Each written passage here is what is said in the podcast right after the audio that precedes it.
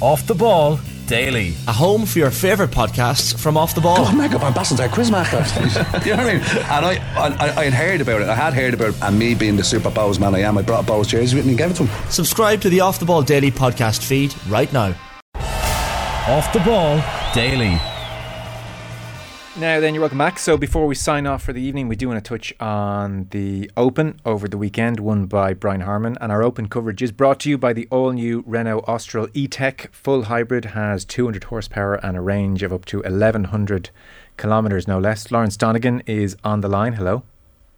How you doing there, Joe? So, Brian Harman, we waited and we waited and we waited, and he never succumbed to the pressure, which. Uh, even though people have used the word boring about the tournament, and I appreciate that, I may have used it myself, Lawrence, on the couch once or twice. Uh, one has to admire the performance of Brian Harman. This was very special. Yeah, it was it was brilliant. I mean, everybody's going on about his putting, but um, he's. I mean, we all talk about Rory's driving. Brian Harman's driving. He doesn't hit it very far. So the stats themselves, the strokes gained stats that everybody uses these days, won't sort of suggest that he dominated off the tee, but he barely missed a fairway and he had a you know a good 20, 30 yards longer than most of the guys he was playing with. But you know he's a great ball striker, and you ally that. I mean, he had the putt week of his life. If you look at his career, he's he's a good, decent putter, but he's not. Uh, he's not Ben Crenshaw by any stretch. But uh, I mean, it, what's the stat everybody's throwing around? One putt under ten foot he missed all week. Uh, he only he only holds uh, I think it was 16 or 17 between five and 10 foot. So the vast majority of those putts are tap ins, but nevertheless that that speaks to his good lag pattern. Yeah, utterly dominant. It reminded in a way it reminded me a bit of um, Louis Oosthuizen at St, at St Andrews in 2010. Mm. Uh, everybody thought you know we you know can reel him in, but you know, he's just too good. And he was just having a, a great week, one of his one of the best weeks of his life, and a, a really worthy winner. No caveats you know, uh, can't complain about the draw, can't complain about the setup. It wasn't a funky golf course. It was a very, very fair golf course. Great golf course, actually, Joe. Uh, so yeah, you got to tip your hat to Brian Harman, but I, would put my money on on that being his one and only major championship. Yeah. Not to say it was a fluke, but he doesn't look like a guy who's going to go out and dominate at the Masters, or he just doesn't have the game for that. Uh, he's got a pretty decent record at the Open. I think he finished sixth or something last year at St Andrews. So yeah, he's a yeah, a very worthy winner. Yeah, and had a decent Scottish Open. So with his driving distance, he needs to be rewarded by those bouncy fairways and let that ball run on. That's really they're they're one of the few arenas in which he can compete, and that that's no bad thing that the Open throws up these kind of uh, winners as well. Like it, the big boys need manners put on them at times. Yeah, but only. Again, by no no means are going to disparage the guy, but you know, you look at the list of winners we talked about it last week. The list of winners at Royal Liverpool, you know, Bobby Jones, Tiger, Rory you know Brian Harman.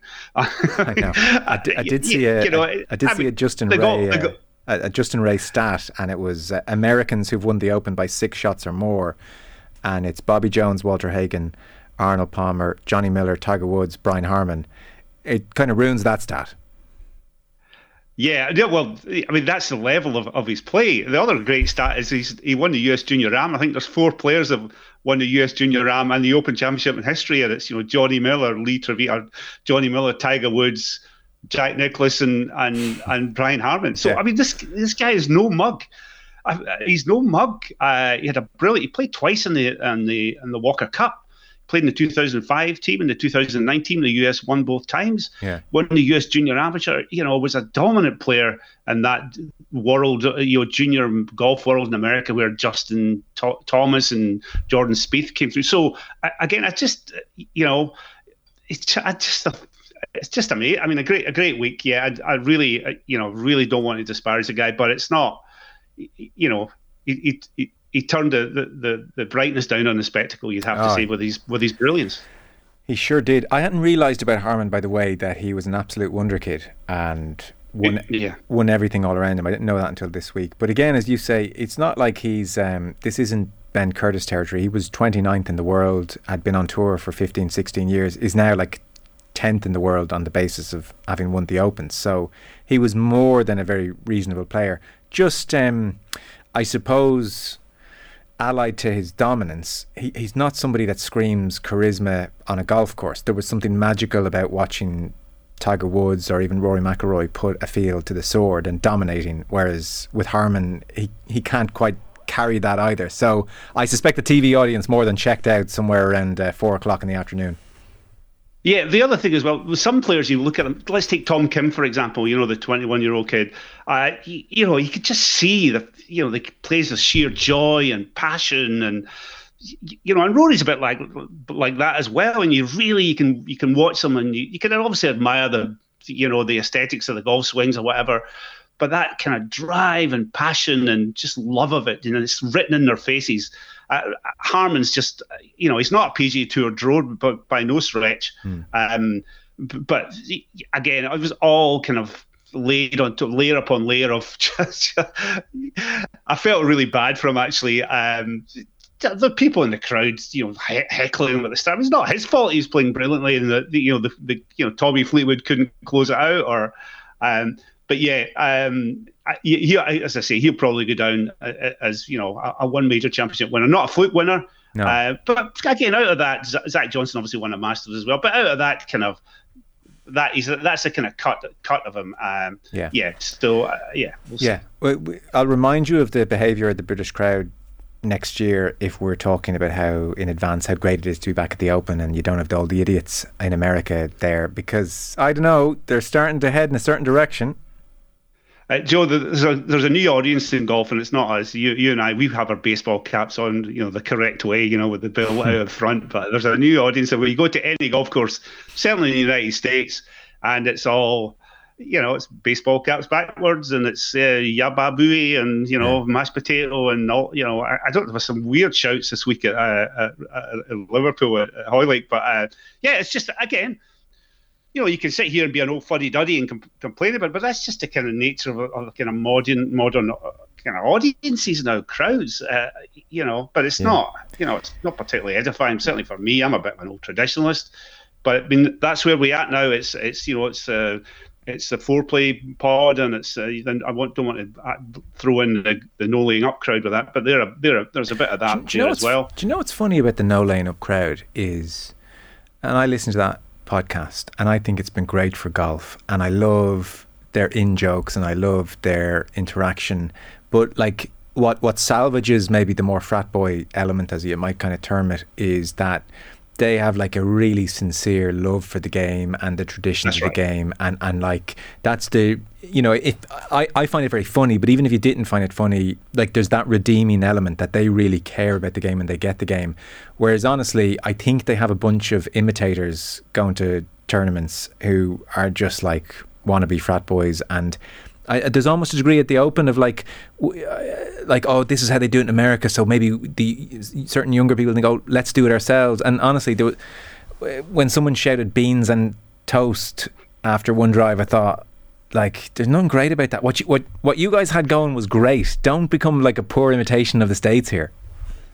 Yeah, I, I, know. It's again. Do you want to get into this, uh, sociological changes in, you know developed Western societies? Joe, probably not. but it, it's it's kind of it's everywhere. I mean, I've spent I've lived in the states for well on fifteen years now, and it's quite astonishing to me. Uh, the uh, the whole frat boy thing. The, turns out that the high school, um, you know, the movies about American high schools are actually right. Mm. I mean, there, there, really is these cultures. There's a sorority culture. There's the there's the uh, frat boy culture. I think again, not to get too deeply into this, but uh, you know, societal changes in the states over the last you know eight years, you know, since you know who came along. Uh, there's a kind of coarseness is is evolved a little bit, and I think I mean it's spreading, and I mean it, who, who is kind of metastasizing into the world of golf. Uh, certainly in, in, golf over here in the states, but mm. uh, and apparently now uh, in the the the august grounds of Royal Liverpool was a bit of a shame. Hopefully, it's Royal Troon next year, I'm not sure there'll be much uh, yeah. much of that around uh, Royal Troon. Uh, one last point to make on Harman, and it's to his immense credit, almost in um, in opposition to Rory, who started those rounds so brilliantly. We'll come on to him in a second, but Harman started both his Saturday and his Sunday yeah. rounds in distinctly wobbly fashion with two bogeys each time.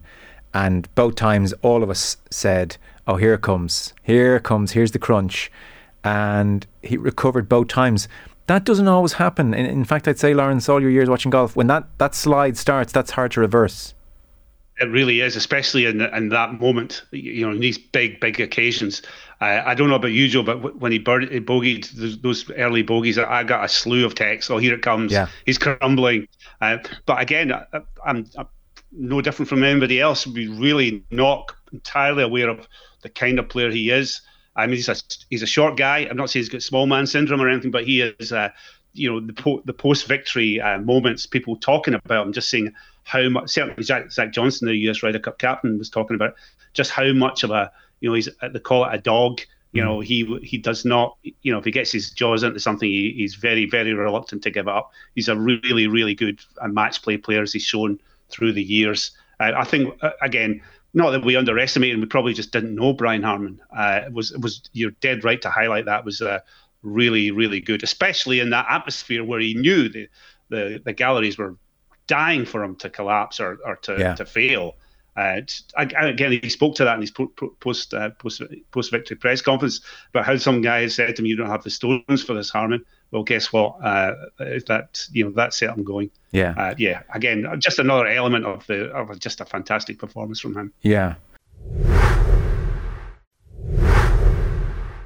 So without him, we had a hell of a tournament because we would have had four players tied for seven under, and then Emiliano Grillo and McIlroy on six under. So like everybody else was so tightly bunched. It it, yeah. it, it further serves to highlight how well Harman played. What a strange uh, tournament for McIlroy. Uh, I, I must say, I, I, don't know about you. I suspect anybody watching Saturday and Sunday, the first five, six, seven holes of each round, and you, you see the way he strikes the ball, it is like exhilarating if you're a golf fan. And then man, if I could go and break the putter for him, I would, Lawrence. It's it's it's uh, it's such a serious problem for him at majors.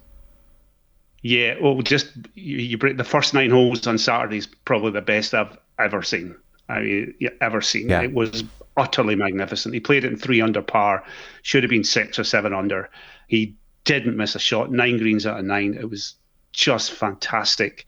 Uh, the chances that he missed very reminiscent actually of the Scottish Open the week before. He, uh, earlier in the week, he played it. You know, I think he shot 64 one day. It could have been could have been 58. Um, a part of it is, uh, you know, he, he creates so many chances.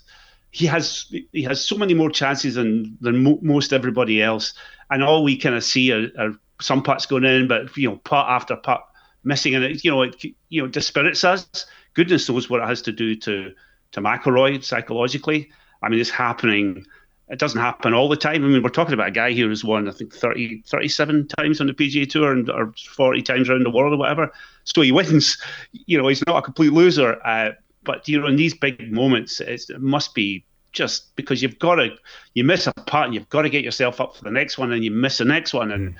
it's, uh, really, really damning, especially as I say, those you, you're right to highlight it, Joe. Saturday morning, Sunday morning, again, my texts are blowing up. He's three under par after six on Sunday morning. Here he comes, here he comes.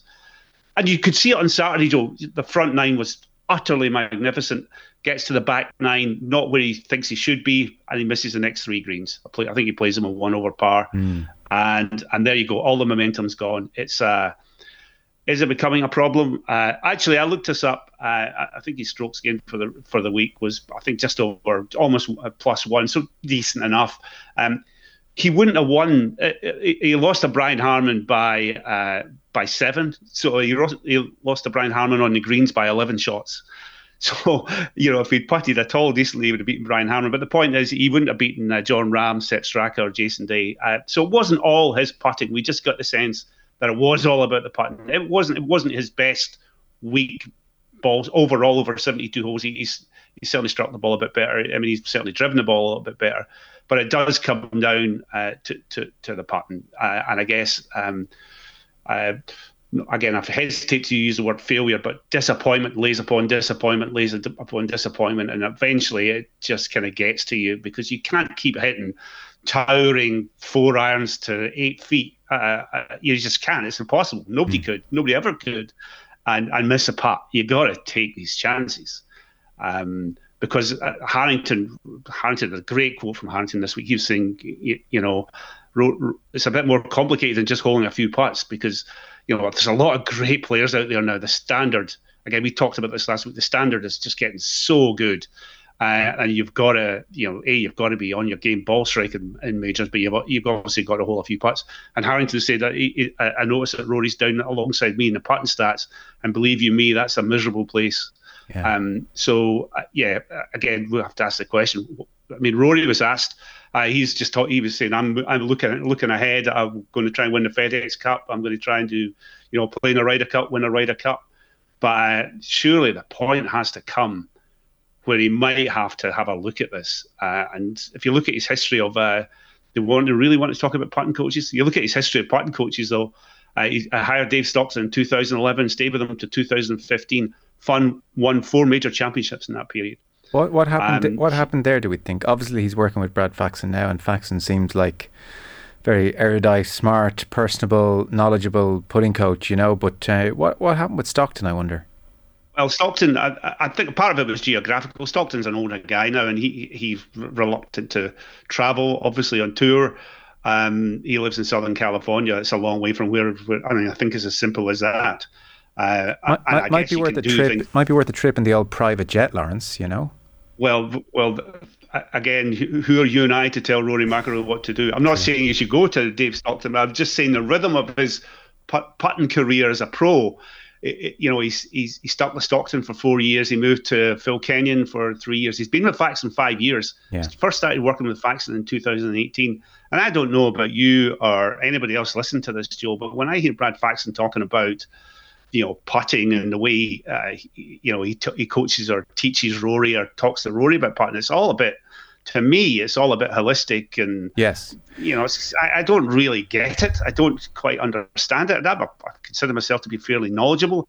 It all sounds a bit, you know, Anthony Robbins and all, all that. You know, uh, oh, it's all about ins- uh, you got to be instinctive about it. Uh, I'm not so sure. I mean, Rory spoke again about a technical issue.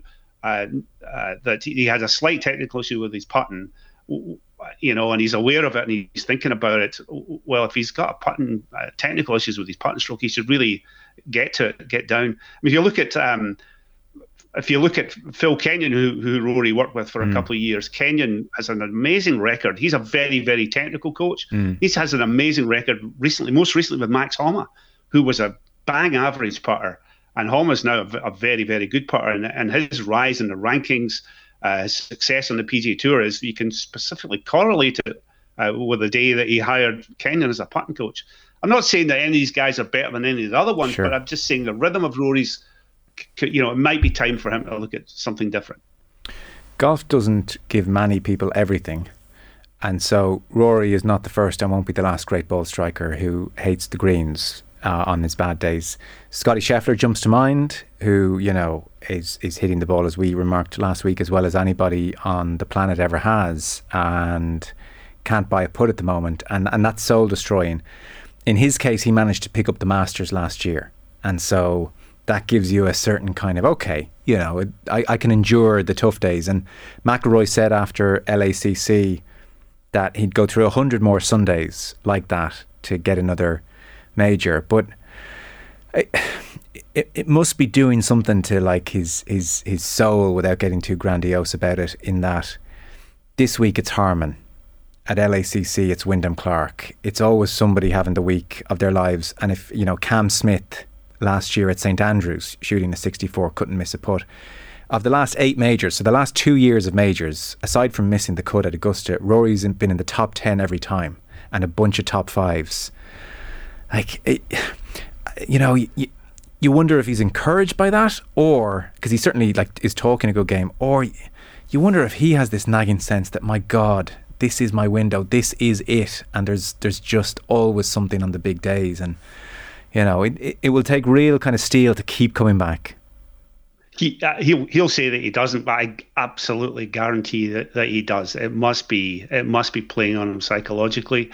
Um, but you are right. Uh, traditionally, what you would say at this point as well, he keeps on. You got to keep on putting yourself in in the, in the position. But this is what I mean. He's, as you say, his record is just incredible. Mm. It's. Uh, um, I mean, Nicklaus obviously won a lot, but Nicklaus, I think, was second in majors 19, 20 times. Yeah. Uh, it's the Rory's at that kind of level. He just can't seem to um, to kind of cross the line. The one thing I would say, Joe, I think he's a more complete golfer now than he's ever been.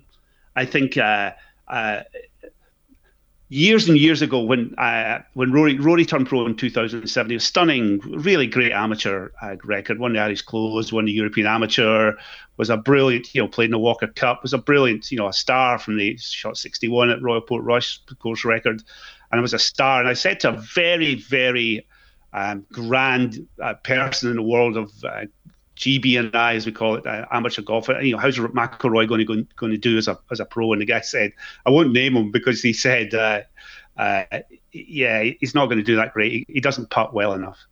Um, so maybe this has always just been who Rory who Rory is. Uh, maybe that's you know, and